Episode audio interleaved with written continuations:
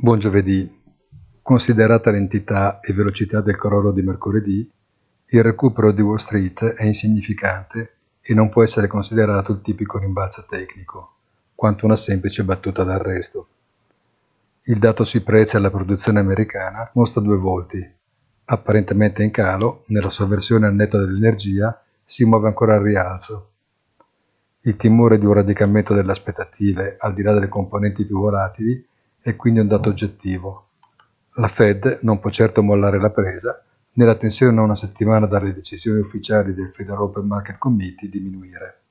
Buona giornata e come sempre appuntamento sul sito easy-finance.it.